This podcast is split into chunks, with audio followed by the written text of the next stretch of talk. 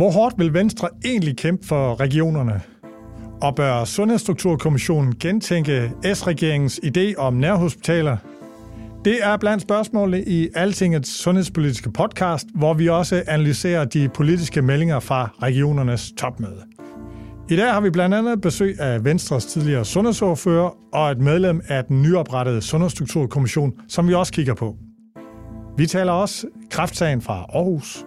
Er reglerne så klare, som Sundhedsstyrelsens direktør påstår?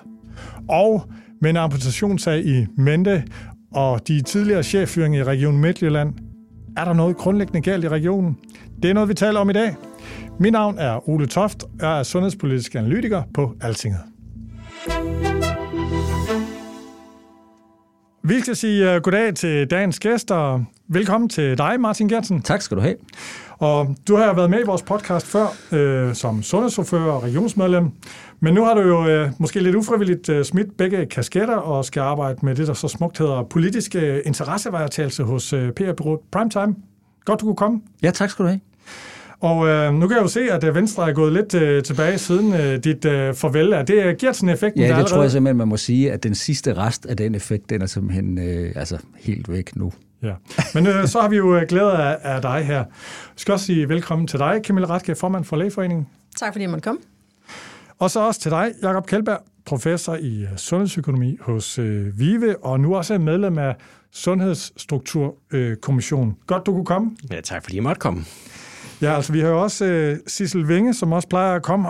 Hun er også kommet med i kommissionen, og egentlig havde jeg jo besluttet, at hvis I kom i kommissionen, så kunne man ikke have jer med. Men altså, nu står det faktisk i kommissoriet, at I skal gå i dialog med omverdenen. Så vi prøver lige, og så må vi se, om hvis I er sjov nok at have med, så kan I godt fortsat komme med. Så må få I pause, indtil I er færdige. Det er jo kun om et år jo. Jamen, vi skal gøre vores bedste.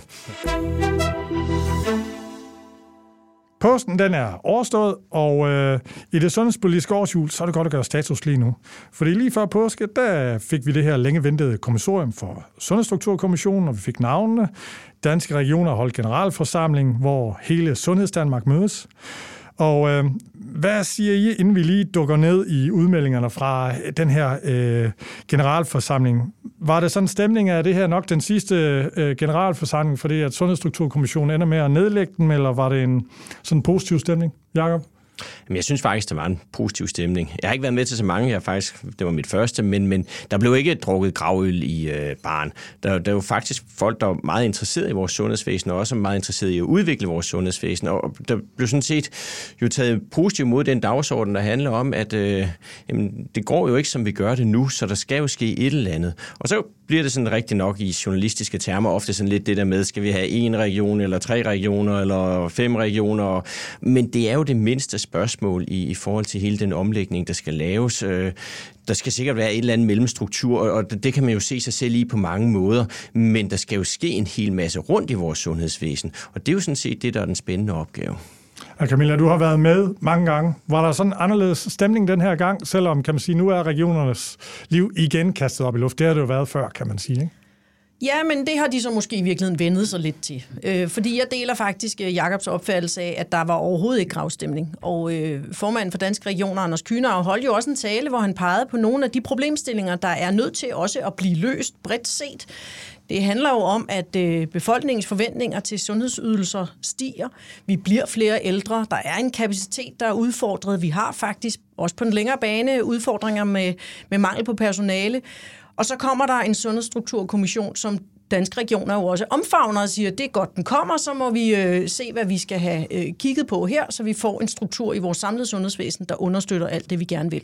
Men sådan som jeg husker det, da Løkke han gik til valg på at nedlægge regionerne sidst, der, sådan som jeg husker det, var du ude og sige, jamen altså, det nytter ikke at ændre på strukturen. Der er nogle helt andre udfordringer med ned til at løse. Det at forholde mod regioner er ikke det, der løser det. Jeg synes bare ikke, I er lige så, kan man sige, tydeligt den her gang på at sige til politikerne, vil du være drop regionsforhold imod regionerne? Har I tabt, kan man sige, troen på regionerne? Bliver I åbne for at prøve noget andet, eller hvordan? Nej, tværtom.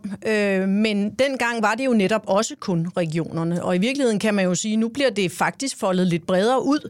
Forandringen er nok nødvendig på en eller anden måde, men udfordringen, som også var dengang, hvor Lars Løkke meldte det ud første gang, er jo den samme. Der mangler sammenhæng, der mangler koordination, og det, at man breder det ud til kommuner og praksisområder også, betyder jo også, at man ser bredere på det end regioner eller ej. For jeg er enig med Jakob i, det handler jo ikke om 0, 3 eller 5 regioner, det handler faktisk om et samlet sundhedsvæsen, hvor vi har behov for at se lidt mere på tværs. Martin, nu ved jeg ikke, hvor meget du kan sige, men altså som tidligere venstremand, man taler meget om, ja, men det med at nedlægge regionerne, der er det her tunge venstre bagland.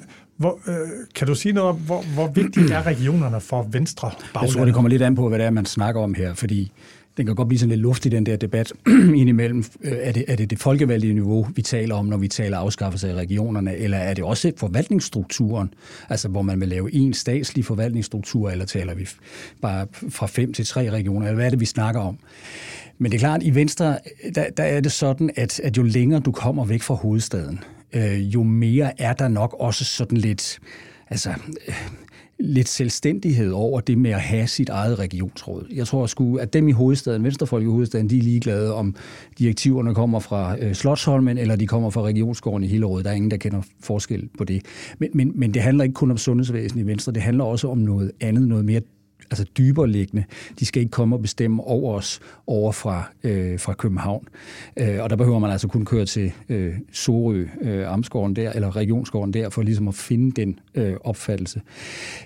Mit indtryk er, at der også var... Altså, der var jo også alle mulige andre diskussioner bygget ind i det der for eller mod regionerne. Jakob er lidt inde på det. Det kom som en tyv om natten. Men så var det vel også sådan lidt en folkeafstemning mod den nuværende formand for Moderaterne. Så der var alt muligt andet politik rodet ind i det her. Når jeg hører, hvad der er sket i regeringsforhandlingerne, altså om regeringsgrundlaget, så har det vist nok været sådan, at Moderaternes synspunkt var velkendt, væk med regionerne, Socialdemokraterne, efter hvad jeg hører, noget tilbagelænet holdning på det her spørgsmål. Hvad mener du med tilbagelænet? Ja, men det kunne gå begge veje. Altså, det var i virkeligheden det her mere en diskussion mellem Moderaterne og Venstre om, hvad der skulle ske nu, og hvad man ligesom kunne parkere. Og der har Venstre altså været inde og stå en lille smule på bremsen i forhold til bare at lave den samme øvelse en gang til, hvor man over en nat afskaffede regionerne. Fremadrettet, det er jo dit bud er lige så godt som mit, Ole, men jeg tror, kampiverne er nok ikke helt den samme, som den var for en 3-4-5 år siden på det her spørgsmål. Nej, og tænker I, det er på grund af corona, sygeplejekonflikt, at der nu simpelthen er opstået den her personalemangel, så der er kommet sådan en krisestemning i sundhedsvæsenet, at man har mistet troen, lidt troen på regionerne nogle steder, ikke alle. Jeg tror sådan set, at den diskussion, der har været de senere år omkring det her med det sammenhængende sundhedsvæsen, hvordan at tingene bliver nødt til at spille sammen på lidt andre måder, end det gør i dag, den er blevet mere præsent hos alle aktører. Og det er jo ikke det samme som igen, for det bliver det så hurtigt en diskussion om region eller ej, men hele den der logik, der handler om, at hvordan sikrer vi lidt mere hånd i hanke om et sammenhængende patientforløb på tværs af sektorerne. Og der er det jo, og det tror jeg også, vi snakkede om i tidligere podcast, at en erkendelse af, at enten skal regionerne have nogle andre rammer, eller skal der være et andet indhold, fordi troen på, at det nok løser sig, hvis vi fortsætter på samme måde, den er der nok ikke ret mange steder.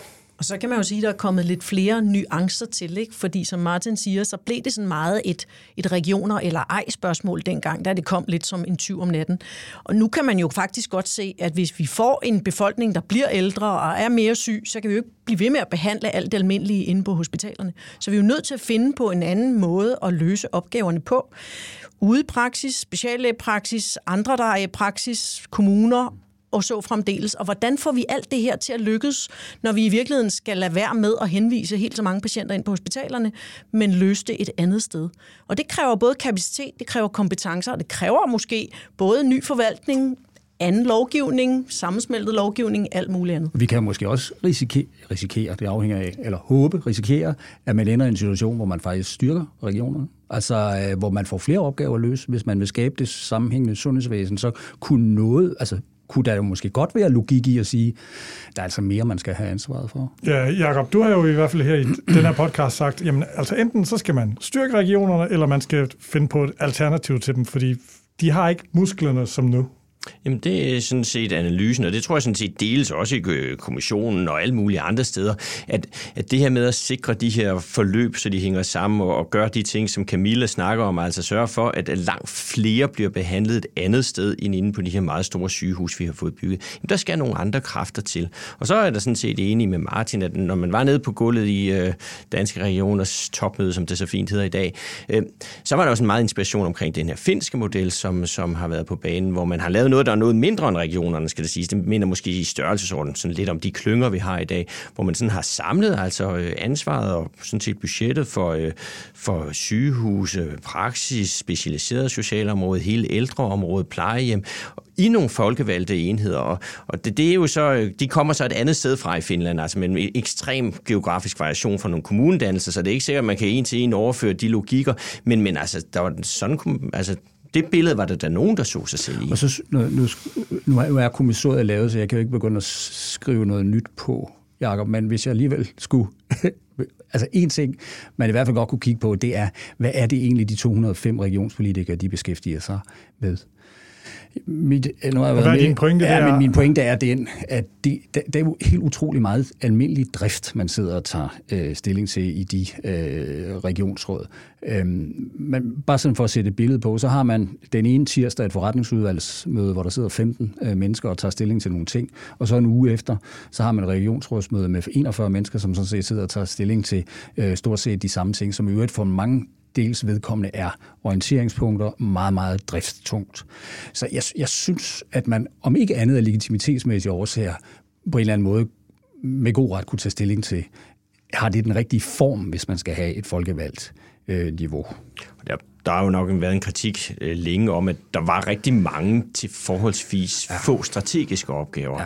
Men der var så rigtig mange, der kunne holde deres administration beskæftiget, som man ikke rigtig fik brugt den kraft måske på driften, som man brugte kraften på regionspolitikerne. Ja. Det er måske noget, det er en af de kritikker, man har sådan gentagende gange har hørt i hvert fald. Og inden vi lige vender tilbage til nogle af de politiske meldinger til generalforsamlingen, så synes jeg lige, vi skal runde kræftsagen fra Aarhus Universitetshospital. Der er de her 200-300 patienter, som har ventet for længe på deres kræftoperationer. Og der er rigtig mange spørgsmål, der står åbne. Altså de her maksimale ventetider for kræftbehandling er jo lovreguleret, og der er en vejledning.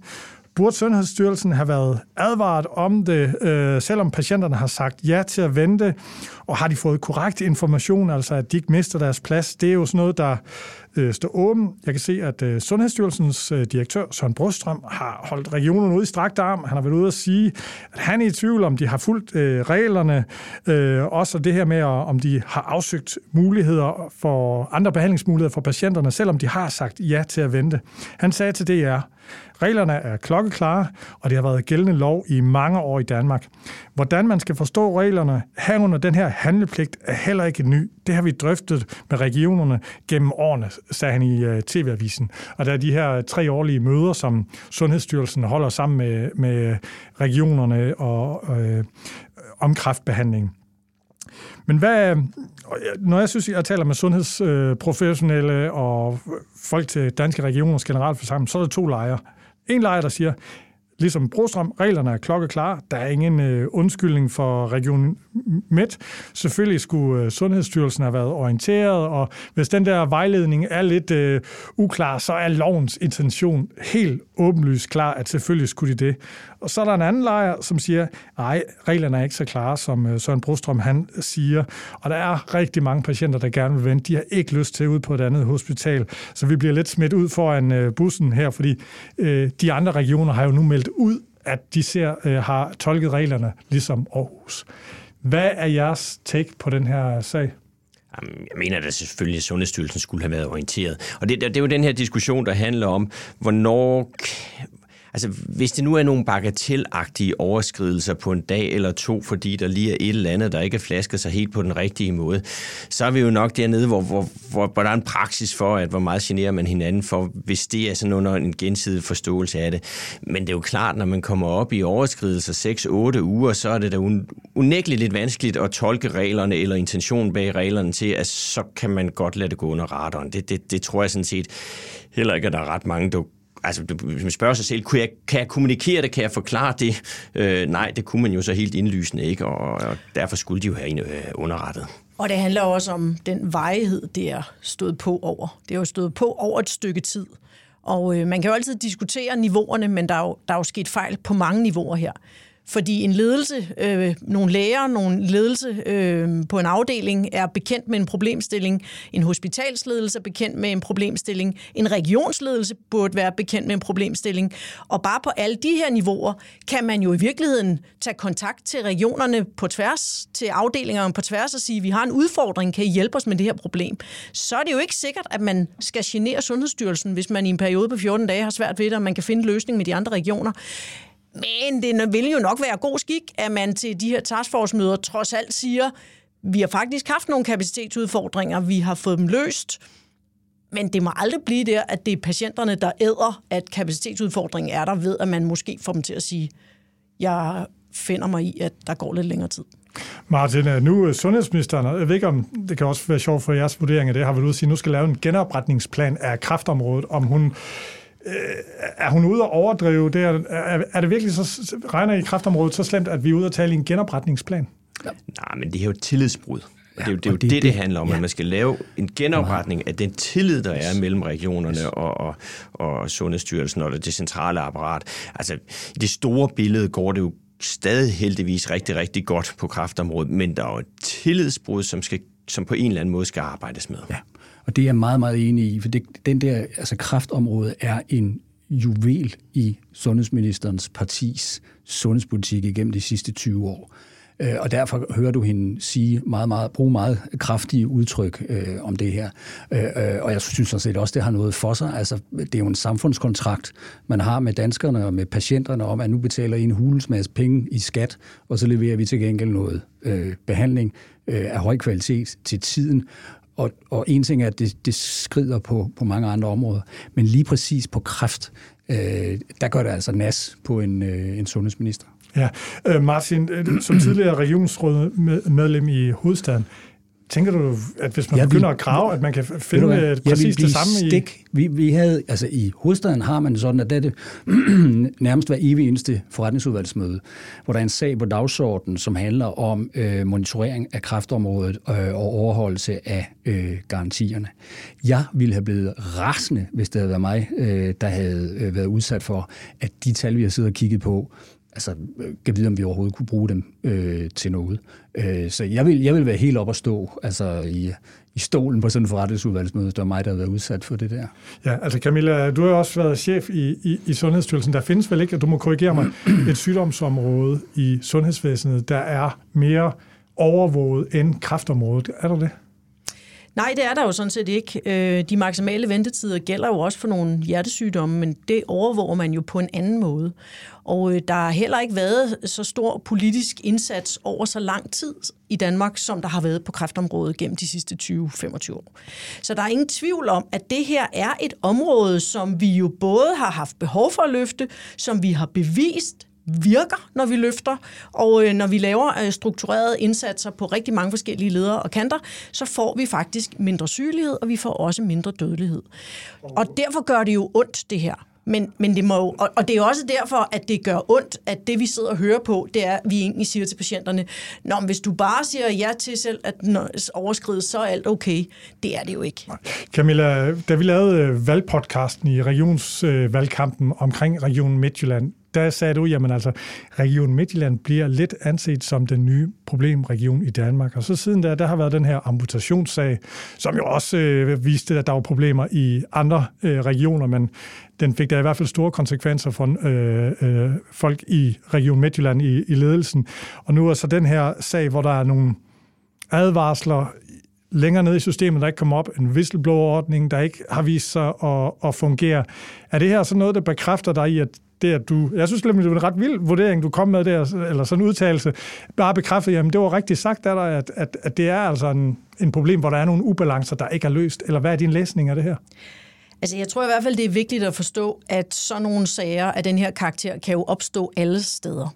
Og afsættet for at kalde Region Midtjylland det nye problembarn blandt regionerne, da vi mødtes sidst. Det handlede jo om mange andre ting også, og en sundhedsdirektør, der så stoppede i regionen og så fremdeles. Men det er da klart, at det er nogle ret voldsomme sager, der kommer frem her. Både amputationssagen og så nu denne her sag er jo ret voldsomme sager, og med de ledelsessvigt, der er sket på mange niveauer, så kan man da godt undre sig over, om deres interne kommunikation og organisering på det her område fungerer rigtig godt. Og det gør den jo tilsyneladende ikke, og det er de selvfølgelig opmærksomme på, men det er utroligt, at man skal råbe vagt i gevær på så mange forskellige niveauer, uden det faktisk bliver hørt. Ja, for det er vel også, som sygehusdirektør og leder, der får man vel egentlig løbende mails med folk under, der siger, det er altså et stort problem, og der skal altså også gøre noget, og det kan også godt være, at det kan være problematisk for patienterne, hvis vi ikke lige får lidt mere. Man vil også nogle gange ud til at være lige lidt kunne skelne skrig fra skrål, eller hvad man nu siger. Er det bare et billede af det her, eller er det her helt uden for nummer? Jamen, det er uden for nummer, fordi altså kræft gik man ind og definerede som en akut sygdom, og lagde så at sige hele sin prestige i at få vendt den, og fik vendt det. Og mange af de sejre, vi har i vores sundhedsvæsen, der refererer vi op til kræft, fordi det er jo det her, vi lå nede i bunden, og nu ligger vi i den absolutte førerklasse worldwide, og at smide den, og det gør man jo heller ikke på den her sag, altså nu skal vi også lige have det i proportion, men det er tilliden til, at vi kan stole på hinanden, at vi investerer i det her, løfter det og kommer i mål, og tilliden til, at vi fortsætter med at have det som et højt prioriteret emne, så det ikke ligesom degenererer, at den er jo vigtig. Vi skal tilbage til generalforsamlingen, og jeg havde egentlig lidt samme vurdering, som I havde, at det var ret positiv stemning, og sundhedsministeren, indenrigs- og sundhedsministeren, som jo skulle holde regeringens hilsen, var ret positiv. Også hun ligesom begyndte også at tale om noget fremtidigt samarbejde. Hun fik også nævnt som fun fact, at hun har været med til 22 generalforsamlinger i Amtsrådsforeningen og Danske Regioners generalforsamlinger. Og hun er jo altså kun 39, så hun har altså mere end halvdelen af sit liv været til årlige generalforsamlinger i Danske Regioner. Godt. Sjov fest at gentage år efter år. Ja. Det er faktisk ret hyggeligt og en nem måde at få talt med mange mennesker på. Så det virker som om, at der er ret mange, der prioriterer det. Altså direktørerne og formændene for alle personaleorganisationerne er jo med. Men hvad hæfter I jer ved i talen fra indenrigs- og sundhedsministeren? Andet vi lige skal have nævnt, eller har vi rundet det? Ja, jeg må jo ikke nævne, at hun nævner Lægeforeningens analyse om arbejdskraftmangel, men det var jeg da svært tilfreds med, at hun selvfølgelig gjorde. Og det gjorde hun jo nok, fordi det taler ind i præcis den dagsorden, som Sundhedsstrukturkommissionen jo i virkeligheden også skal favne, fordi man også i kommissoriet har fokus på en optimal brug af de ressourcer, vi har, også personaleressourcer. Ja, men så Camilla, så straffen for, at du alligevel gjorde det, det skal så være, hvad siger du egentlig til det her med de her 3 milliarder, som kommuner og regioner skal spare, som hun nævnte? Det skal så i et, jeg tror hun kaldte det et udviklingssamarbejde, der skal man spare de her 3 milliarder i kommuner og regioner over de kommende år, og det skal så gå til højere løn. Kunne man frygte, at der bliver endnu mere administration, der bliver lagt over til klinikpersonalet, eller hvad er jeres holdning til det her med, er der et stort fedtlag at skære i det regionale sundhedsvæsen blandt administration? Altså, jeg har nok svært ved at udtale mig præcist om, hvor stort fedtlaget er. Der er jo nok et fedtlag. Nu har jeg jo selv også klinisk læge i Region Hovedstaden, og jeg kan da godt sige, hvor der også er kommet fedtlag i Region Hovedstaden, som handler om vores IT-system. Det har også trukket nogle administrative medarbejdere, men man må også bare sige, at administrative medarbejdere, det må aldrig blive sådan en sort-hvid diskussion om administrative medarbejdere. Vi har jo også brug for administrative medarbejdere. Om 3 milliarder er det rigtige, det kan jeg ikke svare på. Hvor man vil finde dem, det kan jeg heller ikke sige. Fornuftigt at se på det, det vil det jo altid være. Og hun sagde jo så også som fun fact, at de ville jo så også selv lige kigge på staten, og havde sparet finansministerens tur væk til topmødet, ikke? Ja. Men det er jo en retning, de har lagt fra regeringens side, at det vil de sådan set lidt på alle områder. Og det var jo sådan set også noget, som S-regeringen havde i den tidligere regeringsperiode. Og det bliver virkelig interessant at se til finanslovsfremlæggelsen, for der må man jo gå ud fra, at de så kommer til at melde spareplaner ud for centraladministrationen. Sundhedsstyrelsen, som skal implementere 10-årsplanen, skal være med til at lave den her kommende sundhedsstrukturreform. Lægemiddelstyrelsen, som skal jo være en del af det, hele det her life science, det er det, vi skal tjene alle pengene på. Er det der, man skal spare? Det er også lidt svært. Hvad så med patientklager? Der er jo altid det her med, at der er for lange ventetider. Altså, hvad er det for en styrelse? Er det departementet, som lige er kommet ud af deres tilsynsovervågning fra arbejdsmiljømyndighederne? Hvor er det, man skal hente pengene hen på? Men det kan vi jo ikke stå her og sige, og jeg vil jo sige til alt det, du siger her, nej, det ser rigtig svært ud lige at spare på de her områder. Men når man snakker centraladministration og besparelse i centraladministrationen, så er det jo ikke kun på sundhedsområdet, så er det jo over hele feltet. Og jeg skal ikke kunne sige, om man kan hente så mange penge. Altså, jeg synes, man skal være påpasselig med at melde noget ud og tro, man kan høste det ind med det mål, at man kan nå et bestemt beløb. Men jeg synes, at det til stadighed er vigtigt at få set på, om man bruger sine ressourcer fornuftigt, også på det administrative. Og Martin, du har jo været indenfor i regionsvæsenet. Er der en masse, der kan... Eller en masse, nu ved jeg ikke, hvad er det frem? Er det, hvor mange år er der over de her 3 milliarder? Så er det 5 regioner, og det er også de 98 kommuner. Er det i virkeligheden småpenge, der skal spares? Ja, i det store billede er det jo småpenge, men altså, jeg synes jo også, det kommer lidt an på, hvordan er det, vi definerer det her. Altså, hvad er det, vi definerer som administrative udgifter? Altså, Camillas kolleger hos lægerne siger jo hele tiden, altså, vi gider jo ikke rende rundt og lave alt muligt administrativt arbejde, der vil vi gerne have nogle lægesekretærer og andet administrativt personale til ligesom at aflaste, så vi kan være ude hos patienterne, hvad jeg sådan set synes er et rimelig logisk argument, men er det dem, vi skal skære væk, sådan så lægerne skal sidde og lave administrativ. Altså, jeg synes, at der er, som Camilla meget rigtigt siger, nogle nuancer i den her diskussion, at hvis vi er helt over i IT-afdelingen, skal vi til at skære der? Det synes jeg vil være en rigtig, rigtig, rigtig dårlig idé at begynde at skære i satsning på IT og digitalisering af det danske sundhedsvæsen. Det synes jeg vil være en rigtig skidt idé, også i hukommende spørgsmål om mangel på arbejdskraft. Så jeg synes, det er en diskussion, som kalder på mange nuancer.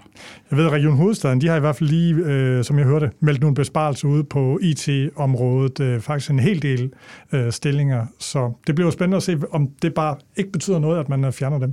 Ej, nu har de jo så også brugt rigtig mange ekstraordinære stillinger, fordi der har været et IT-system, der har drillet, for at sige det på den måde. Ikke? Men altså, når vi... Driller, ja. Men altså, hvis man nu ser på det bare for tallene, så må man jo også bare konstatere, at der er kommet en ret stor vækst. Og det er jo så måske også noget, man skal reflektere lidt over, både det, som I siger med, hvad er administrative opgaver? Hvem er sygeplejersker, der står i spidsen for en app-udvikling, for noget informationsmateriale? Er det administrativt, eller er det patientrettet? Altså, vi skal passe på med at gøre det til sådan en kold, varm håndsdiskussion, men jeg synes, at vi hele tiden skal kigge sådan fordomsfrit på, hvordan tilrettelægger vi for eksempel den der IT-udrulning, du snakker om? Hvordan gør man det på en effektiv måde, så det ikke bliver tusindvis af småprojekter nedefra, der skal samles i en eller anden hat, som så ikke sådan bliver sådan helt rundt og alle de her ting. Så det med at se på det, og så også et kritisk blik for, når noget stiger meget, hvad bruger vi det egentlig til, og giver det mening, eller giver det ikke mening? Vi skal tilbage til Danske Regioners generalforsamling lidt om, hvad der blev sagt. Også Anders Kühnau, han holdt jo også en tale, og der kommer han blandt andet også ind på de praktiserende læger, som jo leverer ydelser til sundhedsvæsenet. De har jo kontrakt med det offentlige. Og politikerne de har besluttet, at der skal være 5.000 læger om nogle år. Det er 1.500 flere end i dag, altså markant flere. Og jeg læser lidt som en trussel, men han er ude at sige, altså hvis der skal være langt flere, så skal det også være mere tilgængelige, altså de skal længere åbningstider. Han kommer også ind på geografien, han siger, vi må sige det helt tydeligt, vi skal sikre, at de første nye læger bliver placeret der, hvor de praktiserende læger i dag er en mangelvare. Derfor har vi brug for at tænke i alternativer, hvis den nuværende model ikke kan levere det. Lægedækningen er en forudsætning for, at vi kan bekæmpe ulighed i sundhed og leve op til samfundskontrakten. Altså det er vel lidt en trussel, at hvis I ikke flytter ud i udkants Danmark, jer nye læger, så vil vi skilles, siger regionerne. Hvad siger du, Martin? Jeg tror, at der i Danske Regioner er en opfattelse af, at man får for lidt for pengene. Og jeg har jo kunnet mærke en udvikling over de sidste 10-15 år, at at man synes, at der bliver leveret for lidt i forhold til almen praksis. Du siger det jo selv, for korte åbningstider, for lidt dækning i yderområdet. Der er en vis form for træthed. Så, og man skal jo lægge mærke til, at der står, at man også sådan set gerne vil kigge på organisering af almen praksis. Hvad kunne det handle om? Ja, jeg tror, at højrefløjen i Danske Regioners bestyrelse vil sige, at vi har behov for, at der kommer nogle andre aktører ind på markedet og bliver sidestillet med PLO. Den anden side af Danske Regioners bestyrelse vil sige, at det skal i højere grad være en offentlig opgave at løse det, som PLO-lægerne i dag løser. Så der er altså en vis irritation i Danske Regioner. Og en af de ting, som man jo også tror jeg kommer til at kigge på, det er det der med, hvordan laver man egentlig aftaler? Altså, er den der aftalemodel, man har i dag, er det den rigtige? Eller skulle man lave en decideret kontrakt med PLO eller andre aktører, som man kender det fra andre private leverandører til sundhedsvæsenet? Så jeg tror, der er rigtig meget i gang på det felt. Aha. Jakob, vi skal også tale Sundhedsstrukturkommissionen, men vi kan lige så godt tage den del, fordi i kommissoriet, der står I også skal overveje nye strukturer for almen praksis. Så lad os tage det nu. Kommer det til at fylde meget i jeres arbejde? Hvad er din vurdering? Altså hvis du kommer til at bestemme, det er noget, I skal blive enige om. Men... Jamen, jeg er sådan set enig med Martin i den analyse, der er. Og hvis man sådan kigger på sådan udviklingen de sidste 10-20 år, så er der jo ikke sket nok i forhold til at løse de her ting med lægedækningsudfordringen. Det er der jo bare ikke. Og der er heller ikke sket nok i forhold til at lave nogle tilbud, der måske var lidt bredere, end det er i dag. Og så har du så samtidig den her... Altså tsunami af ældre, der kommer lige om lidt, hvor vi skal løse langt flere ting uden for sygehussektoren. Det er bare svært at se i den struktur, der er lige nu, hvordan det sådan gnidningsfrit skal kunne rummes, uden der også sker et eller andet strukturelt. Hvad er det der tilbud, der er bredt? Du sagde, at tilbud, der er bredere end i dag. Kan du ikke lige uddybe det? Jo, men det er jo, hvis man sådan kigger på strukturerne omkring primærsektoren i en lande rundt om os, så har flere jo ofte sådan, at man har en væsentlig mere støttepersonale i forhold til sygeplejersker, fysioterapeuter og alt muligt andet, som jo så kan løse nogle af de ting, som man i dag måske sender ind i nogle specialiserede spor inde på sygehuset langt væk. Måske med en lidt for lille refleksion over, hvad kan sygehuset gøre, som vi ikke kunne gøre, hvis vi havde de ressourcer til stede.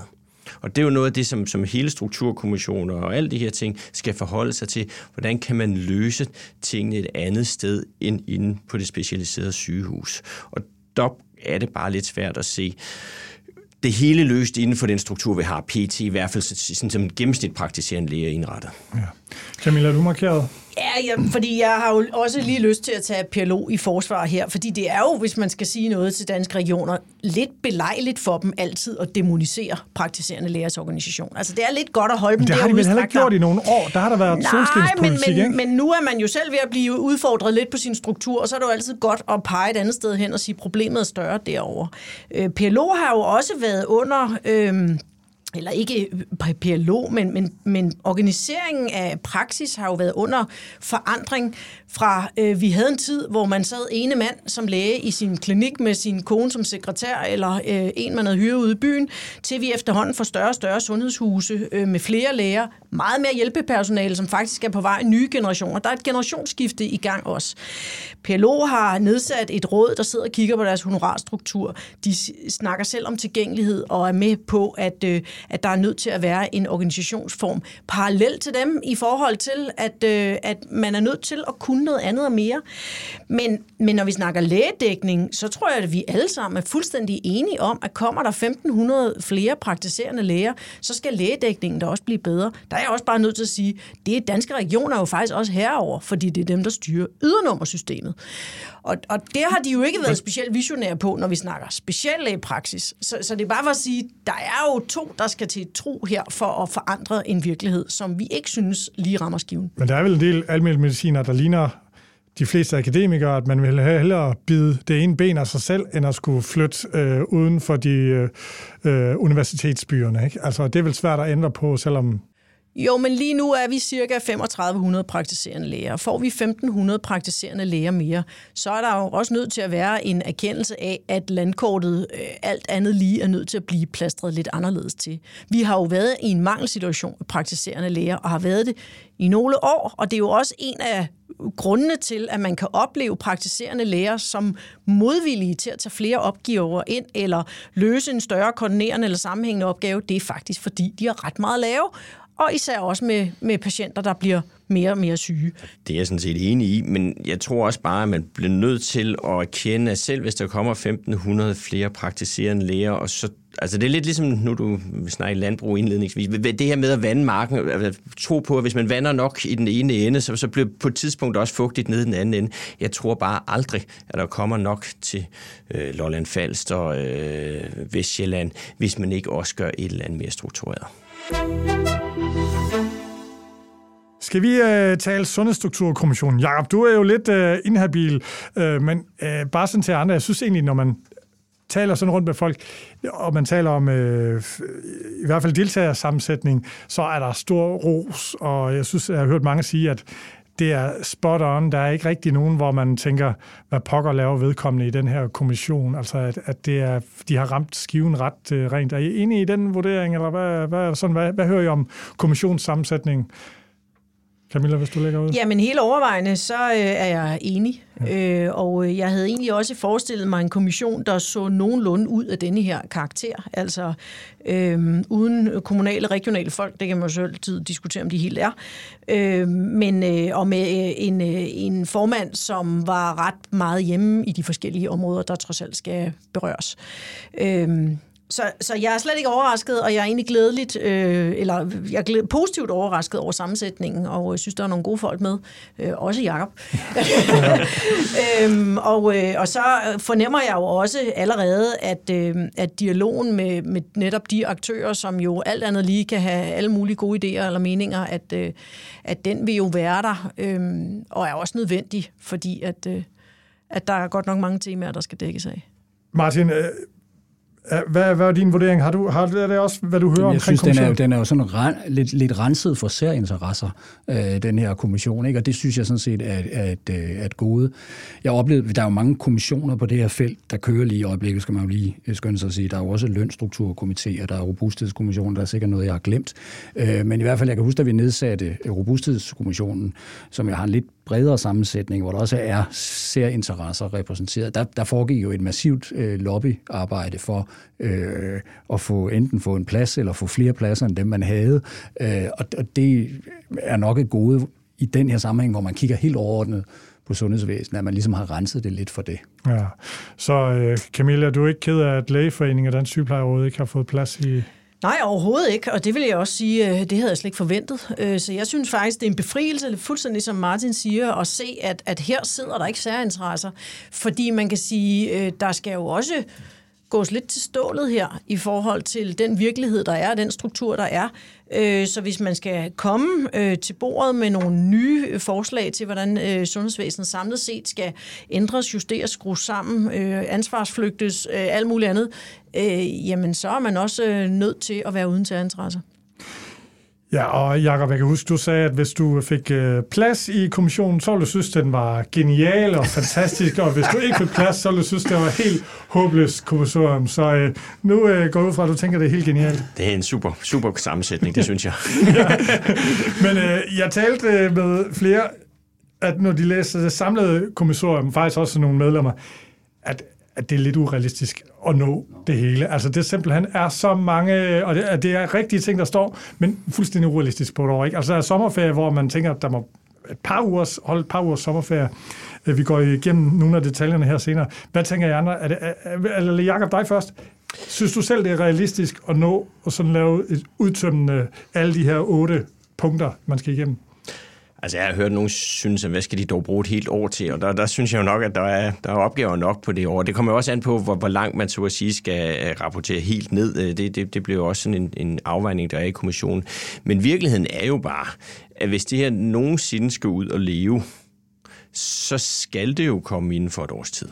Fordi ellers så bliver det jo bare en langvarig arbejdsgruppe, som så skal krydse hen over en række valg og alt muligt andet. Altså, hvis det skal have en chance for at blive til noget med de ambitioner, der er i den her regering, jamen så må man jo sige, at så har man fået så langt tråd, som man overhovedet kunne få, og den er da alt for kort, men så er det vilkårene, og så må man jo lige stramme sammen, og så må man få gjort det alligevel. Ja, vi har jo været inde på det tidligere, det der med at lave et kommissionsarbejde, som så munder ud i et eller andet, som kører lige op til og bliver en del af et folketingsvalg. Altså, det er noget rod. Så derfor, altså, jeg synes, det er gode, at man kan få det her knaldet afsted så hurtigt som muligt. Der, hvor jeg måske synes, det kan blive en udfordring, det er med den sådan brede folkelige debat om det her. Altså, hvis man læser det der kommissorium igennem, det er del med ikke nogen folkelig cellert. Altså, den måde, det er blevet beskrevet på. Så det kræver...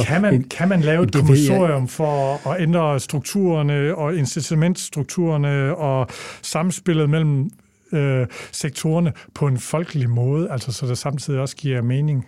Ja, det er der jo i hvert fald lagt op til, så det kræver det, og det er jo ikke, fordi jeg skal stå her og sælge ydelser fra min nye kommunikationsbyrå, men det kræver da en tur igennem sådan en kommunikativ maskine af et par omgange, fordi altså, udgangspunktet her er noget teknokratisk, og der er jo også sine steder, hvor det sådan nærmest er sådan noget sundhedsslang, ikke? Altså, som virkelig kun meget indvidede folk forstår en dyt af, så det kræver jo nok lidt kommunikativ sådan armlægning. Ja, og lad os prøve at kigge på nogle af delene. Jakob, der står ikke super meget om forebyggelse, og der findes jo sådan i hvert fald to slags forebyggelse. Forebyggelse er sådan, du ved, at man holder raske mennesker raske længst mulig tid, og så er det den patientrettede forebyggelse, at man sørger for, at folk, der er syge, de ikke bliver endnu mere syge af deres sygdom. Når du læser kommissoriet, har I så frie hænder til os at foreslå afgifter, forbud, altså gå ind på alkohol, rygning, fedmeområdet og komme med noget sådan, det man kalder borgernær forebyggelse, eller tænker du slet ikke i de retninger, når du læser kommissoriet? Altså, frie hænder er der jo i den måde, at man ligesom har sagt, at det, man ikke må foreslå, det er en ændret kommunegrænse og ændret styreform i kommunerne. Vi må heller ikke indføre et nyt skatteudskrivende lag. Så princippet er der jo sådan set frie rammer. Når jeg sådan tænker det her kommissionsarbejde, så tænker jeg jo nok meget omkring strukturerne. Altså, det hedder en Sundhedsstrukturkommission. Og der er i mit perspektiv, men nu er der jo også andre medlemmer, og vi jo sådan set ikke mødtes endnu. Det gør vi senere på måneden. Så er det i mit perspektiv, handler det jo meget om den sekundære forebyggelse, hvordan vi tilrettelægger den i forhold til den udfordring, der jo sådan er velkendt, altså med, at de store sygehus sander til, og det kan ikke løses ved at ansætte flere derinde, og vi skal have en ændret arbejdsdeling. Og meget af det, der sander til derinde, det er jo ambulatorieaktivitet, som jo egentlig langt hen ad vejen er sekundær forebyggelse af en eller anden art. Så det er da nok det, som jeg har min rod i, så at sige, men det kan jo godt tænkes, at andre læser noget helt andet i det, og så må man jo se, hvorfor nogle spor, der skal have mest plads. Altså sekundær forebyggelse, at syge mennesker ikke bliver mere syge. Ja, men hvis du går ind og... Altså hvis man sådan lidt slag på tasken siger, hvad men måske... Altså, det er jo den her logik, der handler om, at hvis vi ser, at der er flere ældre i fremtiden, så inden for en kort... Altså, det gælder jo hjemmeplejen. Der er det sådan det letteste, der kan man sige, enten skal de have halvt så meget, eller skal halvt så mange have. For ellers så hænger tingene jo ikke sammen, vel? Tilsvarende kan man jo også sige med aktiviteten inde på ambulatorien. Enten skal der ske kun det halve, eller skal man have halvt så meget af det, man plejer at få, ikke? Altså, sådan, groft sagt, i sådan store træskolængder, ikke? Og der synes jeg jo nok, at det havde været smart at kigge på, hvad er pinedød nødvendigt inde på et sygehus med alt det grej, og hvad kunne vi løse med sådan lidt mere alment blik, almen geriatrisk blik, almen praksisblik på en række mennesker, der har rigtig mange sideløbende kroniske sygdomme. Fordi der må man nok sige, at det arbejde, vi har lavet med at udvikle sådan behandlingsretningslinjer og den slags, det er jo ofte lavet med evidens ned i folk, der har en enkelt sygdom, og som ofte er noget yngre end den gruppe, vi kommer til at se meget mere til i fremtiden. Og der kan det jo godt være, at vi skal kigge lidt på, hvad er det så for nogle organisationsformer, der rummer den her udfordring bedre. Og det er jo klart det, som jeg tænker på det. Så er der også nogen, der kan tænke på, jamen hvad hvis nu holdt op med at ryge? Ville det så ikke slippe for alle de her problemer? Jo, det ville det så. Nogle af problemerne om 30-40 års sigt, og så skal man da også huske på, at så lever man endnu længere, så det er ikke nødvendigvis de der besparelser materialiserer sig sådan som økonomiske besparelser. Derfor skal folk jo selvfølgelig ikke ryge alligevel. Men jeg tror, at de bekymringer, jeg ser i vores sundhedsvæsen, det er lidt nærmere end om 40 år. Ja, aha. Så det kan ikke, den kolde økonomhjerne siger, at det kan ikke betale sig med forebyggelse, fordi folk fejler bare noget. Det kan super godt betale sig med forebyggelse, for så lever man længere. Men det er ikke sådan, at det redder ret meget i vores behandlende sundhedsvæsen på sigt, fordi så lever man længere. Og det er en god ting, men det sparer ikke nødvendigvis vildt meget i vores sundhedsvæsen. Altså, jeg vil egentlig godt dreje det lidt mere over på den vægt, der også er lagt på de kommunale kvalitetsstandarder. Jamen det tror jeg bare, man havde besluttet med den foregående... men ikke fuldstændigt. Vel, nu er man gået i gang med at beskrive en kvalitetsstandard ved at lade Sundhedsstyrelsen revidere deres kvalitetsstandard for akutområdet eller akutindsatsen i kommunerne. Det er jo virkelig beskeden start, ikke? At revidere noget, som ikke virker i dag. Og det er selvfølgelig et godt sted at starte, fordi hvis det skal bredes ud til alle, så er det jo en fin måde at komme i gang. Fordi det virkelig nok også er et af de områder, hvor vi godt kan bruge, at der kommer noget større ensartethed, og der kommer et kompetenceløft. Fordi jeg ser jo også en forebyggelsesindsats, apropos den sekundære forebyggelse, som at vi ikke skal indlægge plejehjemsbeboerne hele tiden på sygehusene, men i virkeligheden har kompetencerne til ude på plejehjemmene at håndtere den infektion, der opstår, eller den væskemangel, der måtte opstå hen over en sommer, på en anden måde, end ved at indlægge gamle fru Hansen kl. 2 om natten, fordi der er en, der er bekymret for, hvad der nu sker.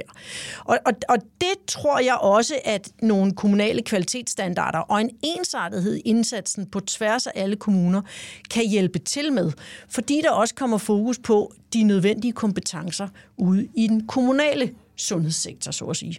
Det er jeg helt enig med dig i, men det kræver så også noget organisationsopbygning, hvor de kompetencer faktisk er til stede tæt på den enkelte. Altså, så fuldstændig enig, og derfor kan vi sagtens vende tilbage til tanken om, måske kan det her faktisk styrke regionerne, fordi i dag så står akutmodtagelserne jo og skriger over, de sander til i patienter, og de mangler sygeplejersker, og i kommunerne, der mangler man kompetencerne, man sender patienterne ind i et væk. Men hvis man nu tænker de her to ting sammen, så kunne det jo faktisk være, at man ikke havde brug for alle sygeplejerskerne inde på akutmodtagelserne i samme omfang, men nogen skulle ud til kommunerne. Så man kan godt... Så Martin, du nævnte, vi talte lidt om plejehjem inden. Kan du ikke lige prøve at uddybe det, inden programmet gik i gang? Jamen, det var mere fordi... Jeg synes jo godt, man kan gå lidt den anden vej. I stedet for at have den der diskussion om, jamen altså, skal vi nedlægge regionerne, eller skal vi ikke nedlægge regionerne? Måske er der i virkeligheden behov for, at der er noget af, der bliver samtænkt her. Og jeg har bare gået sådan i mit eget lønkammer og filosoferet lidt over, hvordan kan det være, at plejehjem, som jo for en stor dels vedkommende består af syge ældre mennesker. Hvorfor ligger det egentlig i den kommunale sektor? Altså, vi vil ikke skabe meget mere sammenhæng mellem sygehusvæsenet og det kommunale, hvis det var, man lagde det i den samme sektor, i stedet for, at de skal strides i dag, altså også ud fra sådan en finansieringsmæssig synsvinkel. Vil det ikke være meget bedre, både økonomisk og for sammenhængskraften, hvis det lå alt sammen, til eksempel, siger jeg bare, i regionerne. Og så har Camilla en pointe i forhold til det der med kvalitetsstandarder. Det er, synes jeg, suverænt det kedeligste tema i den sundhedspolitiske debat, men eddermame væsentligt, at man får nogle kommunale kvalitetsstandarder. Og man er jo ikke, altså man er jo nærmest ikke gået rigtig i gang endnu. Altså der er lidt på akutområdet, det har Camilla ret i, men på hele forebyggelsesområdet er der jo ingenting. Altså intet. Ja. Vi har ganske få minutter tilbage. Jakob, jeg skal lige høre omkring det her. I skal også kigge på de økonomiske strukturer, incitamentstrukturer, sådan noget som den kommunale medfinansiering. Er den dødstømt? Sådan noget som, at det er gratis at få en knæoperation, men hvis lægen siger, ved du hvad, det er bedre, du prøver med noget træning, så skal du betale selv. Er der også noget, I kunne tænke jer at gå ind i, eller tænkes at gå ind i? Jeg skal jo ikke kunne svare for de andre, men altså, det bliver nok ikke mig, der argumenterer hårdt for en genoplivning af den kommunale medfinansiering, som vi kender den. Hvad med det her med, at hvis man vælger operation, så er det gratis. Hvis andre mere konservative eller træning eller noget, så skal man selv betale. Er der sådan nogle tanker også, du tænker kunne være interessante, eller er det småting i det store... Jeg ved ikke, hvor langt man ender med at komme til at gå ned og kigge på enkeltydelser, men altså, i essens handler det jo lidt om den sekundære forebyggelse, og hvad der ligger i den altså forskellige sektorer. Og grunden til, at du skal betale for den genoptræning, det er jo, altså for dit knæ, det er jo, det ligger kommunalt, og den sådan, kirurgiske behandling ligger regionalt, sådan groft sagt. Og der kan man jo godt sige, at hvis man nu tænkte det bredere, så lå det under samme hat, og så kunne det også godt være, at der var nogen, der reflekterede om det var smart, at det ene kostede noget, og det andet var gratis. Ja, Martin? Jeg synes, inden du slutter det her program, Ole, at der er en ting, jeg synes, der er rigtig, rigtig spændende, der hvor pokker de der nærhospitaler, de egentlig ender henne. Altså, der blev afsat, fordi Socialdemokratiet og Venstre, det kan jeg med sikkerhed sige, have låst hinanden i en eller anden politisk skruesvikke. Først foreslog Venstre med Løkke i spidsen 4 milliarder kroner til, som jeg husker det, til nærhospitaler, og så fulgte den socialdemokratiske regering op med det samme. Nu står der de der 4 milliarder kroner og blomstrer. Det er det største element i sundhedsreformen. Og det var det, vi diskuterede hele tiden. Det var, skal de hedde nærhospitaler, eller skal de hedde sundhedshus? Hvad skal de egentlig hedde? Og jeg er da egentlig lidt spændt på, om det overhovedet nogensinde ender med at blive til noget. Altså, Jacob, og i hvilket omfang. Pænt om nærhospitaler, og faktisk tit kritiseret at sige, okay, her opfinder man noget, uden først at analysere, hvad man har brug for.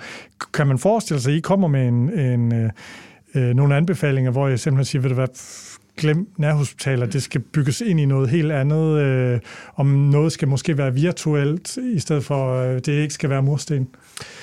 Ja, man kan jo sige, at der er sådan to kritikpunkter. Ikke? Det ene, så har han lavet utrolig meget om navnet. Ja, hvilket er altså et eller andet sted. Jeg er lidt ligeglad, hvad det hedder, bare barnet velskabt. Ikke? Og det, for mig er det jo interessant, hvordan får det velskabte barn, og hvad er det for nogle kompetencer, det skal have. Og jeg synes nok også, der har været lidt fokus på mursten, og måske lidt for lidt fokus på, hvad skal de mursten kunne? Det vil sige, mursten kan jo ikke tænke, men noget, hvor man putter ind i det. Og der kan man sagtens, der er også et teknologispor i det her, hvor man siger, hvor meget kan man løse den vej? Det tror jeg er et element. Jeg tror nu nok på, at i hvert fald nogle steder i landet, at det er rigtig fornuftigt, man får en eller anden samling af nogle kompetencer, og de kompetencer er jo bedst samlet, hvis de sidder et sted, hvor der er tag henover. Altså det må man jo også sige. Og så kan vi komme i en lang diskussion. Hvad var der så forskel med sundhedshuset? Ja, det bliver sådan en lidt pjattet diskussion. Jeg synes, det er mere interessant at se på, hvordan løser vi nogle af de ting, der skal løses, og noget af det kan jo sagtens kunne løses. Der opstår bare sådan nogle absurde situationer lige nu. Bare tage her i hovedstaden, som man måske nok kan diskutere i hvilket omfang og behov for flere sundhedshuse. Men der vil man jo så søge penge til sundhedshus, der står der i forvejen. Ja, og jeg har da sagt til regionsdirektøren oppe i Region Hovedstaden, så du skal saftsuseme huske at glemme bilagene fra noget af det, der, altså fordi, det er jo mærkeligt noget. Ikke? Jamen, vi havde en diskussion, der Middelfart har jo været inde, og synes, der var et enormt behov for et sundhedshus. Det kan der også godt være, men altså vi ved igen, det her med afstanden i Danmark, det er noget sjovt noget, at der ligger over på i Fredericia ligger der et stort, fint sundhedshus. Ikke? 7 kilometer fra Middelfart, der ligger der Danmarks største sundhedshus. Og der bliver det jo sådan, bare fordi der er vand imellem, ikke? Altså, hvis man skal have dem, skal de så ikke drysses ned med en lidt fastere hånd, end det, der har været lagt op til? Jo, og så kan man sige, når man nu nedsætter en sundhedsstrukturkommission, så er det jo vigtigt, at der faktisk ikke er nogen hellige køer, at man tager det hele med, også selvom man lige har fundet på det, og lige havde tænkt, nu skulle vi i gang med det, at man så egentlig siger, nu tager vi lige og kigger på det hele en gang til, og finder ud af, hvad er det egentlig, vi skal bruge, og på hvilken måde, og med hvilken fast hånd. Ja, jeg har været med til at lave en politisk aftale om det, og jeg synes godt, Jakob, I må kigge på det. Det var et godt sted at slutte. Vi kan ikke nå mere nu, men jeg vil gerne sige mange tak, fordi I kom. Martin Geertsen, tak fordi du kom. Velkommen. Camilla Rathcke, tak fordi du kom. Tak. Og Jakob Kjellberg, tak fordi du kom også. Velkommen. Ja. Mit navn er Ole Toft, og jeg er sundhedspolitisk analytiker på Altinget.